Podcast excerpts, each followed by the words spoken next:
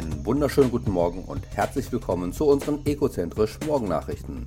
Mein Name ist Ida Huang und das sind heute unsere Schlagzeilen. Bundestag und Bundesrat beschließen neues Klimaschutzgesetz. Greenpeace sagt, Aldi übernimmt beim Thema Tierwohl die Führung. Förderung durch das Umweltministerium, wichtige Initialzündung für den ÖPNV. Neue Erneuerbare sind billiger als die billigsten fossilen Energieträger. Und Indigene schützen Umwelt durch ihre Ernährungsweise. Und das sind unsere Meldungen. Das neue Klimaschutzgesetz ist nun gültig.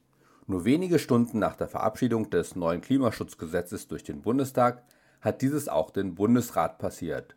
Die Länderkammer verzichtete am Freitag darauf, dazu den Vermittlungsausschuss anzurufen.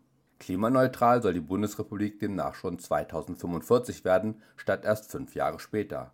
Das Zwischenziel für 2030 wird deutlich erhöht. Gegenüber 1990 sollen die Treibhausgasemissionen um 65 Prozent sinken, nicht nur um 55 Prozent. Das entspricht der Anhebung, der die Bundesregierung auf EU-Ebene zugestimmt hat. Ganz neu hinzugekommen sind mit der Reform aber auch Zwischenziele für die Zeit nach 2030. Zum Beispiel soll 2040 eine Reduktion der Treibhausgase um 88 Prozent erreicht sein. Damit reagiert die Bundesregierung auf das Urteil des Bundesverfassungsgerichts, wonach das Klimaschutzgesetz von 2019 in Teilen grundgesetzwidrig war. Der Lebensmitteleinzelhändler Aldi will sein Frischfleischsortiment bis 2030 auf die höheren Tierwohlhaltungsformen 3 und 4 umstellen. Damit übernehme der Discounter-Riese eine Führungsrolle beim Thema Tierwohl, erklärte Greenpeace. Aldis Ankündigung sei ein Meilenstein, der der ganzen Branche zeige, wo es hingehen müsse. Greenpeace wies darauf hin, dass die Landwirtschaft endlich die nötige Planungssicherheit erhalte, da Aldi klar kommuniziert habe, wann die Auslistung der schlechten Haltungsstufen und in welchen Schritten hin zu mehr Tierwohl erfolgen wird. Im ersten Schritt will Aldi bis 2025 vollständig aus der Haltungsform 1 aussteigen. Die anderen Lebensmittelhändler seien nun gefragt nachzuziehen. Die Elektrobusförderung des Bundesumweltministeriums war eine wichtige Initialzündung für den öffentlichen Nahverkehr. Das war die Aussage des Ministeriums während einer Fachkonferenz in der vergangenen Woche. Mit dem Umstieg auf Elektromobilität machen viele Kommunen ihre Busflotten moderner, sauberer und klimafreundlicher. Daher fördert das Bundesumweltministerium seit mehr als drei Jahren die Entwicklung mit den Förderrichtlinien zur Anschaffung von Elektrobussen im öffentlichen Personennahverkehr. Zu Beginn der Förderung gab es deutschlandweit nur rund 100 E-Busse im ÖPNV, so das Ministerium.